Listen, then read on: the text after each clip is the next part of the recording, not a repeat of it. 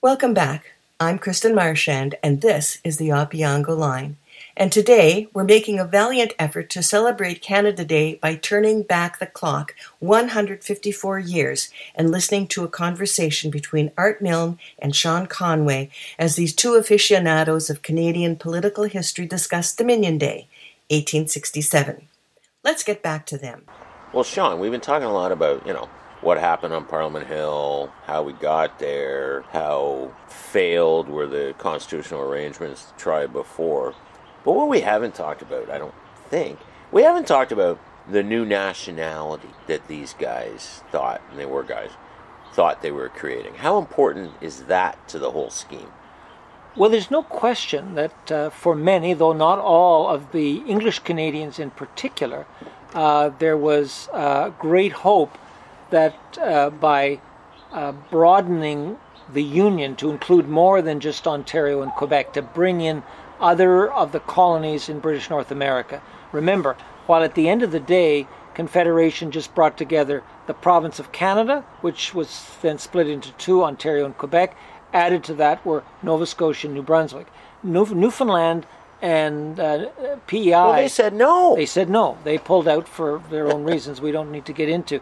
So the hope was that the kind of factionalism, the kind of language and religious and, and cultural divisions that had so divided, particularly the, uh, the English in Ontario from the French in Quebec through the post rebellion period, could somehow be bridged with a new arrangement that was more encompassing. Well, am uh, I not right to assume that D'Arcy McGee was the voice of that? Oh, McGee for sure. Uh, McGee was at his uh, eloquent best when he talked about a new nationality that would, uh, you know, and he talked, it, it, you, you read McGee in 1865, 66, 67, it reminds you of those, some of those Government of Canada uh, commercials during the uh, referendum debates of the 1980s and 90s, where you've got the mountains and the rolling seas and the Canada goose. And I mean, we have to transcend the the petty divisions on the ground and in, in, inspire in almost a heavenly way to uh, a celestial ideal. So, how would the average man or woman on the street in Halifax have thought of McGee's oratory? Well, uh, a Haligonian would have said, What are you talking about? except the ancient difficulties in the province of Ontario and the province of Quebec. And you are have been in this harness, the Union Parliament, where after those rebellions they forced you together in this unitary parliament to give you democratic government, but to assimilate those French Canadians so you wouldn't be torn apart at every critical moment. But for us in Halifax, we our citizenship is the citizenship in the British Empire. Uh, the locus of our loyalty is London. And not, we know we're not alone. And if you go up the river to Fredericton and around English Canada in the Atlantic world, uh, that's that's the citizenship that we really care about. And by the way, because we're a maritime part of North America, uh, that's a big part of our economy. Uh, this this confederation movement is really uh, an effort to try to solve the age-old problems of Canada, Upper Canada, Lower Canada, Ontario, and Quebec. So, so their problems in their minds are solved. Well, they, they just don't they, see themselves. Uh, Nova Scotia rejects at that first Dominion election in September 1867. They just rout the forces of the new nationality because they just don't want any part of it, or so it seems by virtue of the, the election results.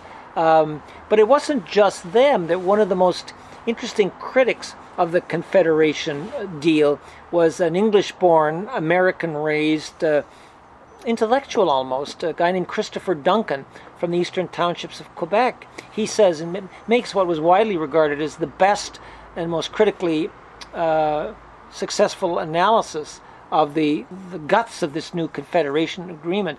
And he talks about this new nationality, and he says, Listen, I'm an English Canadian of loyalist stock, but what? I see nothing around me, and I know nothing in my experience to suggest that just by uh, uh, you know a legislative fiat in Ottawa, uh, approved by a royal fiat in London, all of those characteristics that make people want to be loyal to their Scottish Canadian roots, to their, to their Irish Protestant Orange Order roots, to their French Canadian, you know, Maître chez nous roots, are simply going to pass away. That he said, I think this is a dream.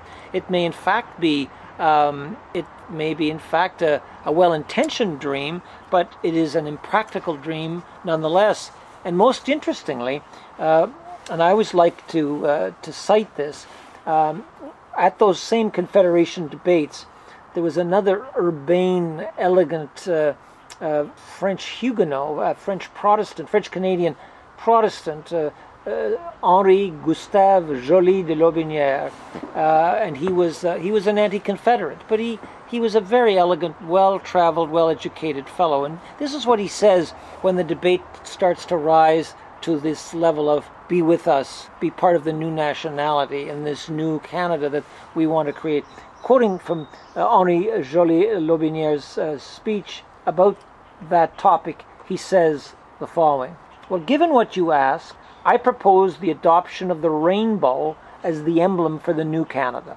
By the endless variety of its tints, the rainbow will give an excellent idea of the diversity of races, religions, sentiments, and interests of the different parts of the new Canadian Confederation. By its slender and elongated form, the rainbow will afford a perfect representation of the geographical configuration of the new Canada. By its lack of consistence, an image without substance, the rainbow would represent aptly the solidity of our confederation, an emblem we must have, for every great empire has one. Let us, colleagues, adopt the rainbow. so he obviously wasn't a drinking partner of D'Arcy McGee's. No, he wasn't a drinking partner, but you know, Dunkin, who I mentioned earlier, was an Anglo-Quebecer who kind of had the same view on the identity issue. Uh, Joly uh, elegantly argues the case that really this is uh, this is more froth than fact. Um, well, uh, you know, Joly ends his days as an enormously popular lieutenant governor in British Columbia in the first decade of the 20, 20th century, and Christopher Dunkin, who has grave doubts that this, you know, Joseph Howe derisively called this botheration scheme uh, that is Confederation. Well, Mr. Dunkin is uh, after immediately after Confederation is the first minister of Quebec, minister of finance for the province of Quebec. After which he happily becomes the minister of agriculture in the new Dominion government at Ottawa. So it gives you an idea that these were practical men of affairs. There, were, there was a wide range of opinion about what was possible, but they were practical to the degree that while they may not have liked the Quebec scheme, when forced to say well, what's your alternative? Uh, the anti Confederates really didn't have anything that looked very viable. Well, I was going to ask you that. So we now know where these two anti Confederates end up. One of them is like a senior person, senior guy in the Quebec government. That's before he. Before, oh, sorry. Yeah, go ahead. So then the other guy, who also doesn't like Confederation, he actually ends up as the Queen's representative, or in those days, Ottawa's representative in many ways, to probably the most patriotic thing Canadians have ever done, which is take a railway all the way to the Pacific. So after, but, but before he gets there, between yeah. those Confederation debates where Henri Joly de Lotbinière says what I just quoted about the rainbow, yeah. he stops along at Quebec City long enough to be a liberal premier of Quebec for a while too. Okay, so Confederation works for him in yes. many ways. So zipping ahead, but not too long after July 1st, 1867, how does D'Arcy McGee get repaid? Well, what happens to D'Arcy? Well, you know, the great spokesman for the new nationality was also the spokesman, as I've said a number of times in these con- this conversation, was most associated with the Irish, particularly the Irish Catholic constituency uh, in Ontario and Quebec. Um, and one of the things that's interesting, I didn't mention this when I talked about Ottawa earlier. One of the other things about Ottawa uh, in 1867 was it was a very Irish place. Uh, there were a lot of uh, the most Irish place in the province of Ontario uh, around the time of Confederation was Carleton County, uh, very heavily populated by mostly Irish Protestants. Um, ironically, Ottawa City was the most Catholic city in Ontario at Confederation, um, and that created some interesting dynamics. But but McGee, the Irish population, as I've said earlier in these these these conversations uh, around Canada Day 1867, the Irish problem was a real problem for the imperial government, and it affected uh, it affected Confederation in a couple of ways. One, uh, those Fenian raids in 1865 and 1866 really drove home the point that we were very vulnerable to an invasion from the United States. That that uh, you know that uh, when those thousand people crossed the border, those Fenians that raided the Niagara frontier in the first few days of June 1866, and there were at least a couple of dozen people killed in that in that raid.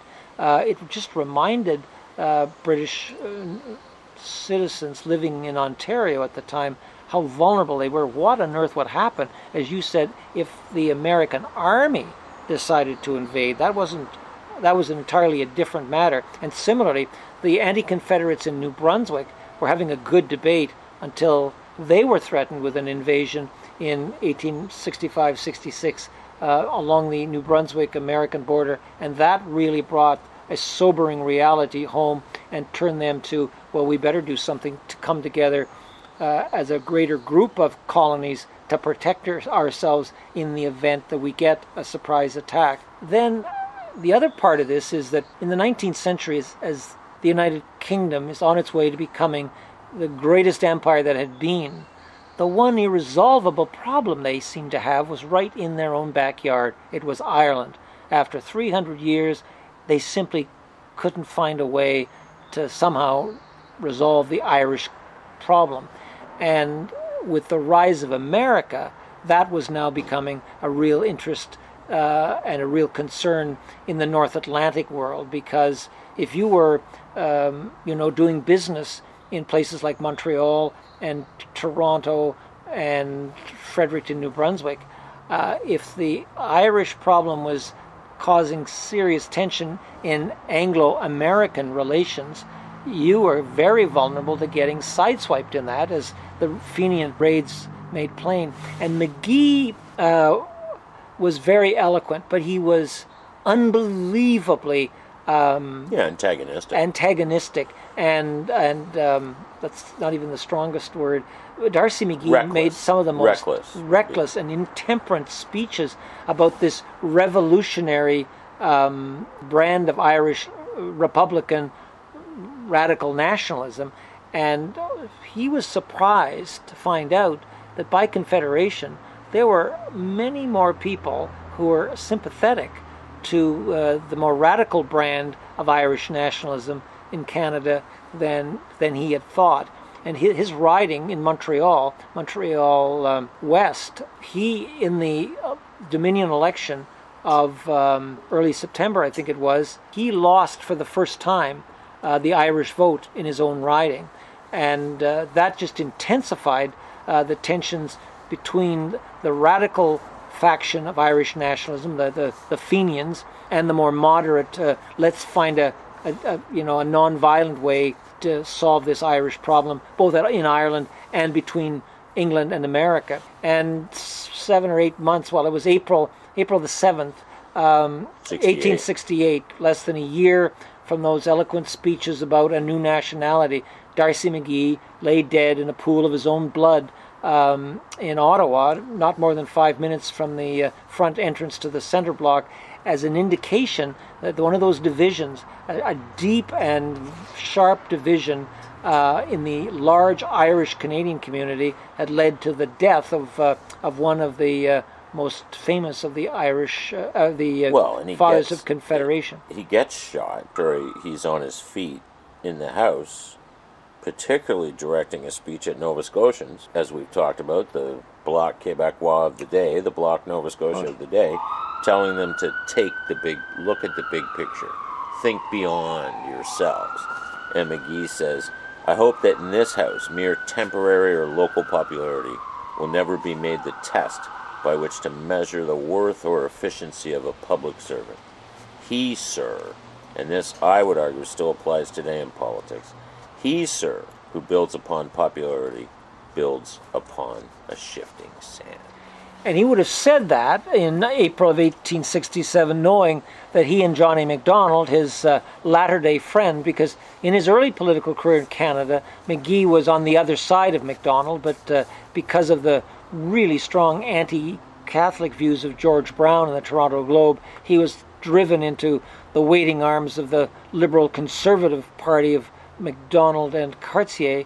Um, nonetheless, uh, McGee had decided, not having made the federal cabinet uh, at the creation of Canada 1867, he had gone to Macdonald and they had agreed that he would leave political life for a civil service appointment that would allow him to pursue uh, the literary career that he had long wanted and that his wife and family were very keen to have so that he would be removed from uh, from the hurly burly of what in the end tragically turned out to be Canada's first and probably most prominent political assassination prior to at least the Quebec 7, Quebec 1970 assassinations of Pierre Laporte.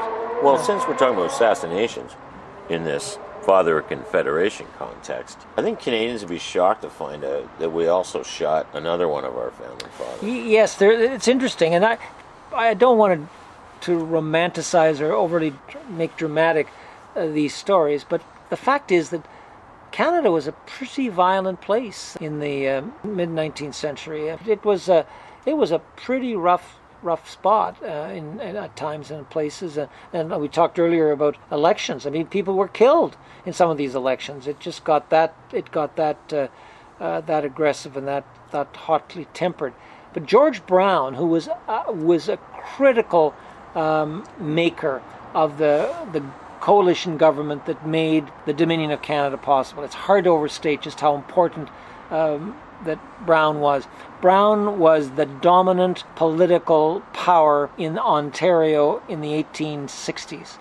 Johnny Macdonald, who goes on to be, you know, what seems like the endless prime minister of pre and post Confederation Canada, was for most of that time, especially in the 1860s, uh, he was always a minority player in Ontario. That for every seat in Parliament in Ontario that that Macdonald commanded, uh, George Brown commanded more, and often many more. So why so, do we shoot him? What what happened? Well, that the shooting doesn't have as much to do with politics as it does to do with uh, the way he ran the, the, Globe newspaper. It was a disgruntled employee, George Bennett, uh, got very annoyed at the way Brown treated him and pulled the gun and shot Mr. Brown in the leg and uh, the leg became infected and he died uh, a few days later in, in 1880. But it just is interesting to me that the two of the major players in the Confederation debate were dead within a decade by bullets. Well, as I look back on it and I look forward, both, I don't know how fair we've been to these founding fathers.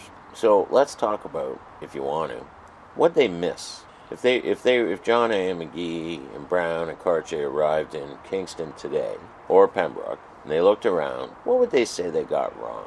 Well, I don't know that they were very practical people, and and uh, they they had seen at least a couple of earlier iterations of what they thought was a government that was a governmental structure that was going to work. It didn't. So they were they were practical people. They were uh, flexible people, not because they lacked principles, but uh, this was a pretty, you know, big piece of geography, very hostile physical environment, Think about it. Uh, it is a huge piece of real estate uh, on the border of a, of a rising power in the United States. Um, and um, to to what did they miss? Well, I let's let's deal with that. I think if they came back today and looked at their deal of 1867, I think they would be stunned to find out that they were so wrong on the upper house in the federal, the new federal parliament at Ottawa.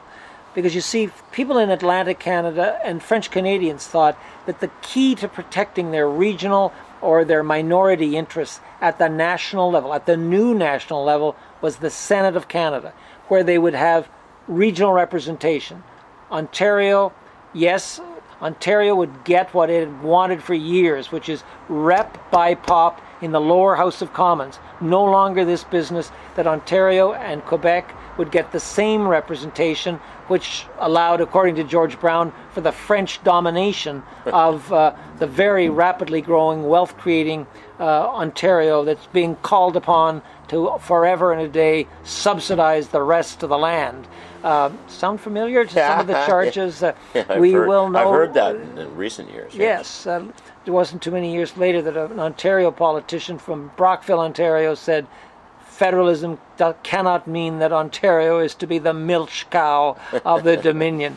Um, so the, they, they got that wrong completely. The Senate uh, turned out to be a nullity. It was just uh, it just, just ceased to be uh, anything important really after about the first five years. Think about it. They gave to the federal prime minister the unalloyed right to make appointments to the uh, upper chamber. Well, Well, if I ever get an appointment to the upper chamber, which I've dreamed of since I was in high school, I'd support that right. Of Well, I, I got to tell you, anybody who's been in the Canadian Senate uh, for the last 100 and of what 154 years would certainly agree with you, uh, by and large. And you see, by this point, Western Canada, uh, which is talked about as Rupert's Land, essentially. Yes, there are the colon, there's the colonies of Vancouver Island and British Columbia beyond the mountains, but they're a population very small, and they too, though,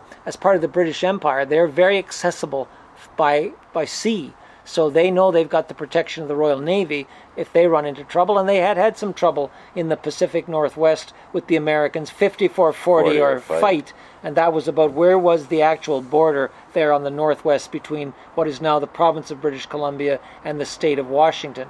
But that vast territory in between, Rupert's Land, uh, that is about to be uh, the next testing ground for, well, what is this Canada you have created? And let me tell you, to, th- to this day, if you're in Alberta and Saskatchewan, uh, and Albertans particularly uh, feel deep and I think justifiable grievance that, well, we have more population than the entire Atlantic region, and they have very much more power in that upper chamber at Ottawa.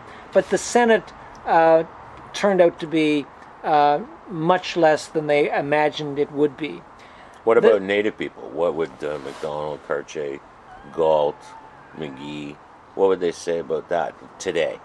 I think they, and this is entirely speculative. Yeah, of course. I think uh, they they would have. I think they some of them would have been very surprised about how incredibly resilient um, many of those indigenous communities are and have been, especially given the way we treated them. I mean, the attitude in the you know the European North American world uh, towards indigenous peoples was very, very bad. I mean, and I don't want to, because I'm not an expert, but but I think uh, there's no question that uh, that without the protection of the royal, you know, supervisory power, you know, I think it would have been infinitely worse.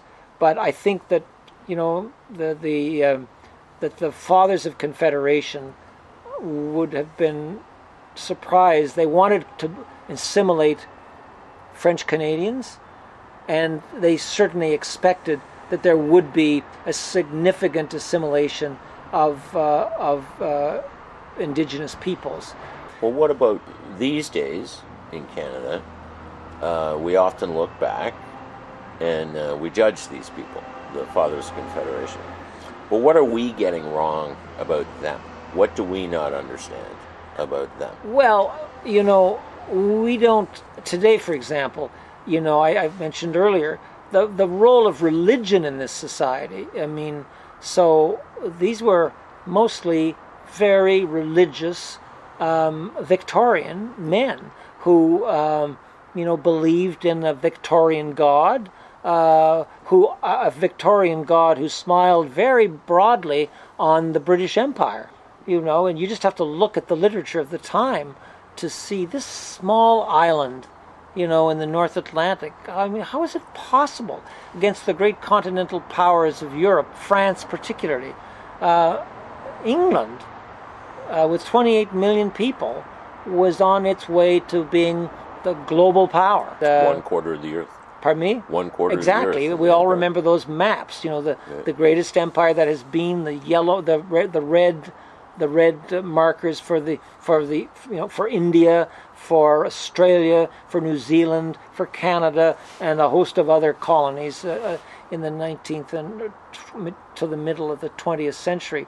The second thing I think these fathers of Confederation would be utterly astonished by, and here they would think they did get it wrong, because typical of the fathers of Confederation was George Brown, who said, I don't really expect the, the provinces to be much more than glorified municipalities.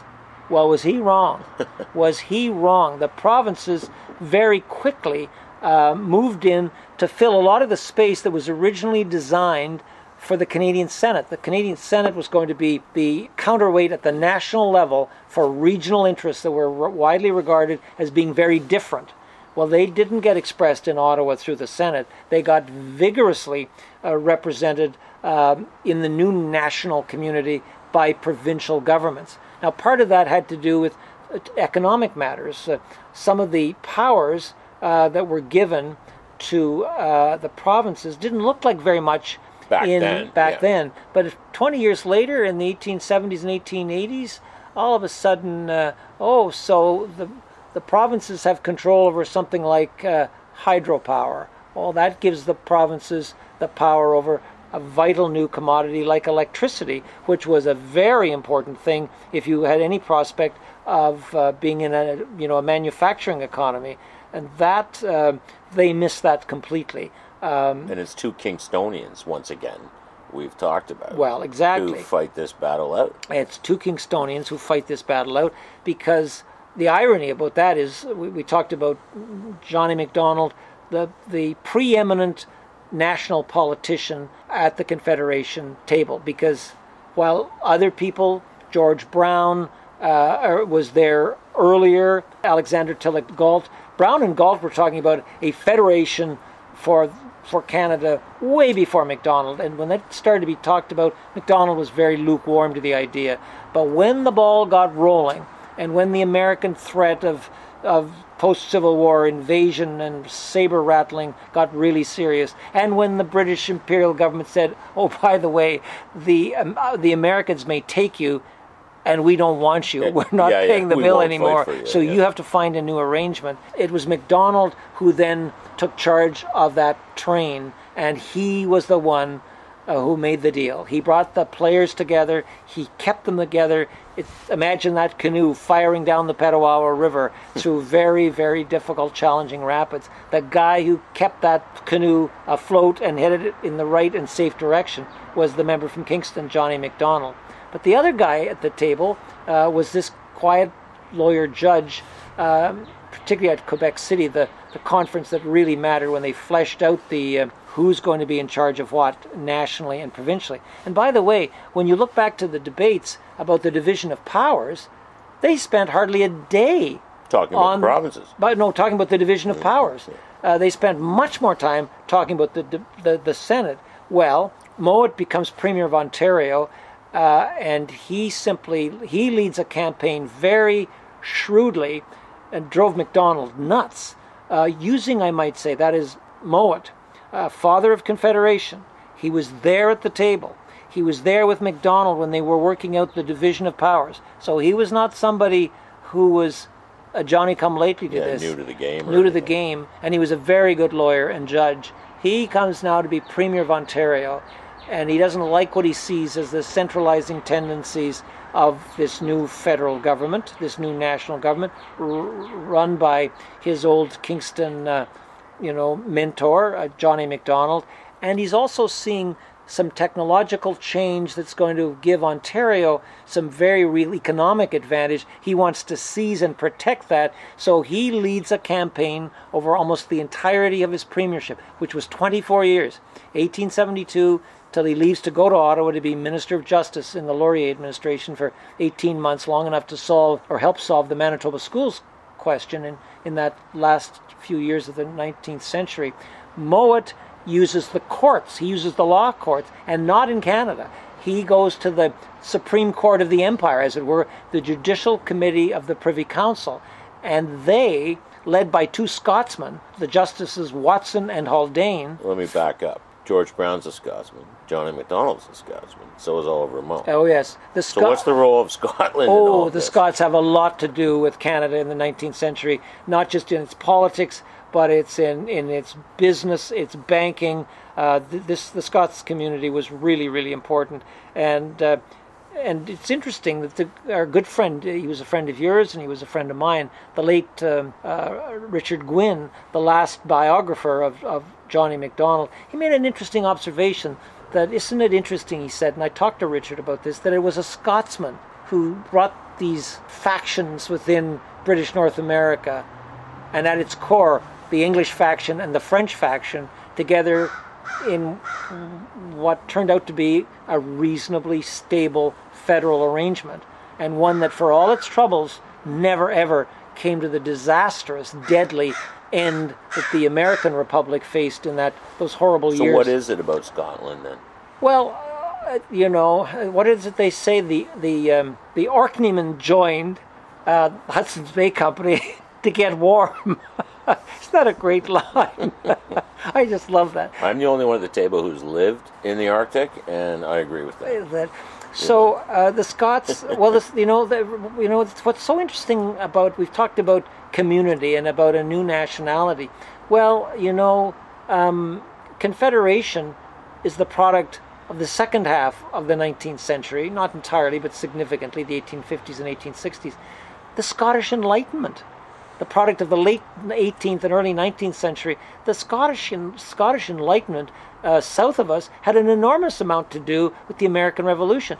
James Madison was a student of Dr. Witherspoon at the College of New Jersey, we now know as Princeton, a place that was shot through with the ideology and the political thought and economy of the Scottish Enlightenment. So the the trail from Edinburgh the, the Scottish Enlightenment through Princeton to the republic that is America is very clear. Here in Canada, it's it's it's even bigger. I mean, it's in business. It's in it's in George Brown, the most powerful English Canadian journalist of the of the 19th century. Uh, everybody running, uh, you know, the Hudson Bay Company, and almost as many running the the Northwest Company, the Bank of Montreal, the Canadian Pacific Railway. Uh, they were Scotsmen in all those elements of business and um, politics and, and the media. Uh, but but the attitude of the Scots and Richard, uh, our friend Richard Gwyn would say that you know surely a Scot, a Highland Scot, would understand the tensions between a significant minority and an English majority. Wouldn't be hard, Richard told me more than once, imagining as a Scot that you had to keep an eye on the English because, left to their own devices, they seem to have a natural metropolitan imperial domination complex. And uh, uh, my word's not his, but but uh, you know, there's been a lot of talk in Ontario about oh, all these terrible separatists. Uh, you know, they're always in Quebec. You know, the odd one is out there in British Columbia saying crazy things. Ontarians are, have a very poor understanding that, in a way, the separatist who really mattered was that mutton chop, quiet Scots Canadian out of Kingston, Oliver Mowat, in that he took the original design of the Canadian Confederation And flipped it around. and with the help of Scottish law lords in the highest court in the empire, the Judicial Committee of the Privy Council, and turned key components of that uh, arrangement that they worked out at Quebec on its head. And by that I mean where it was clearly the intent at Quebec City to vest, you know, uh, residual powers in the federal, not the local governments. What the Fathers of Confederation con- quickly concluded was the great mistake of the American uh, constitution makers is they had en- enumerated powers in that first American consti- in that Constitution uh, at, out of Philadelphia, the powers for uh, Washington enumerated, the powers to the states enumerated, and those uh, powers not enumerated just became states' power. That was, you know, in, in when they made the deal for Confederation, they made sure because they believed the majority of these people that they needed to have a strong central government. They couldn't allow the American mistake to be repeated. If they had, you know, um, a two strong regional powers, they would be torn apart like the American Republic. That's what they thought they had done, but of all people and from all places, the unmaker of that scheme for in not all respects but in key respects was the premier of ontario driven mostly by economic motives uh, because ontario having with having with this new arrangement got uh, the federal arrangement and you know what they say or what was said at the time well ontario now has what it wants the dominion of canada will truly be ontario from sea to shining sea we've got the clear majority, or not the, the largest number of seats in the House of Commons. Uh, and we've got, in terms of taxing powers and residual powers, they're mostly in a national parliament that we're going to control. Now we'll turn our minds to what we have as a province, and uh, with some of the economic developments and the technological developments immediately after Confederation, they quickly realize we have got to make sure that we don't don't lose or we get to define what the powers of you know lands and mines and resources really mean. Well uh, then, okay, who's the father of Confederation then? Is it Macdonald or Mowat?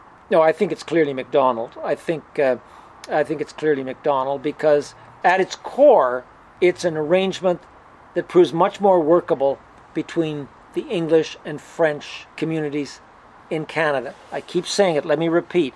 That deal they made that brought about the Dominion of Canada, 80% of the people covered by that deal live in, live in Ontario and Quebec.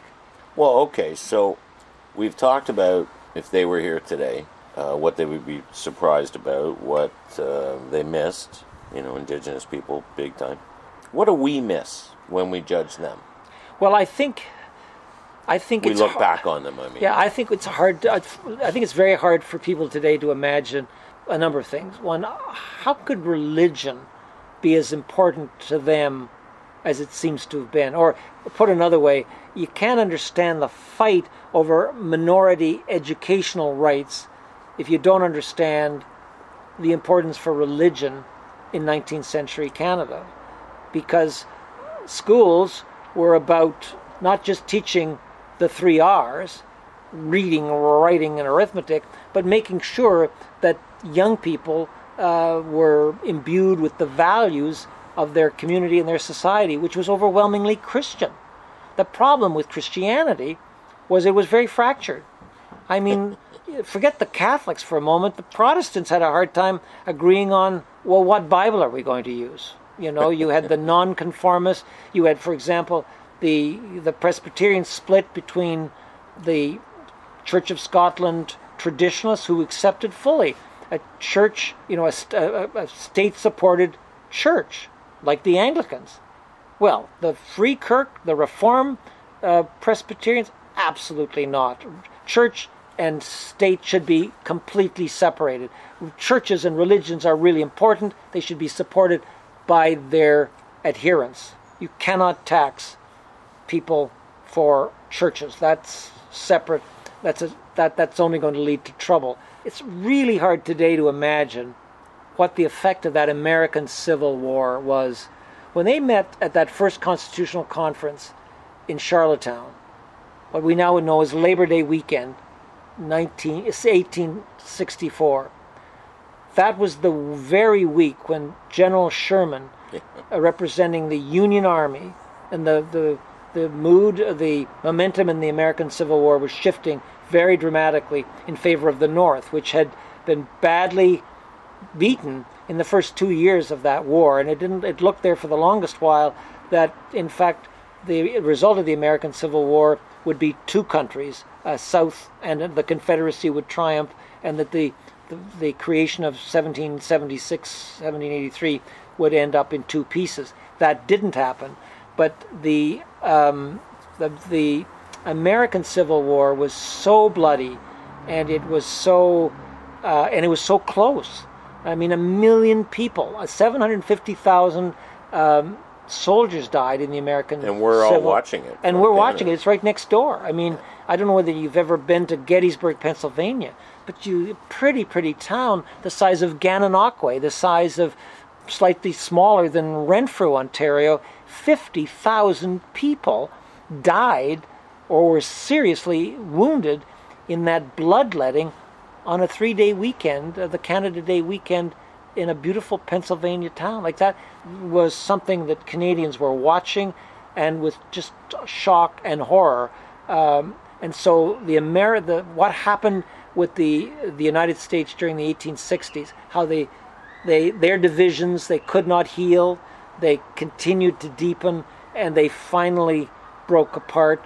Ironically, because you know Mr. Lincoln as president actually acted on what he believed that uh, this country has to decide. It cannot live half free and half slave.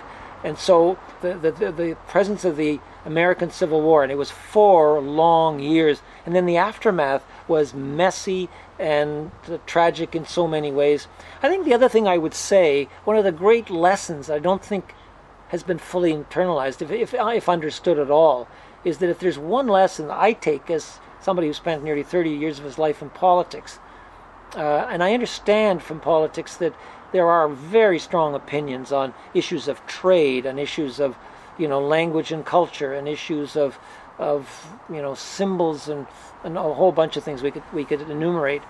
Uh, but in a country as lightly populated as Canada, where unlike the United States, you know, you could always retreat to a new part of the geography and just let the world go by. Yeah, you lose know, yourself. you could yeah, you could lose yourself in northwestern Ontario or in some part of south central Manitoba or whatever. Hard to do, hard, much harder to do that in the United States, which had 10, 12 times the population.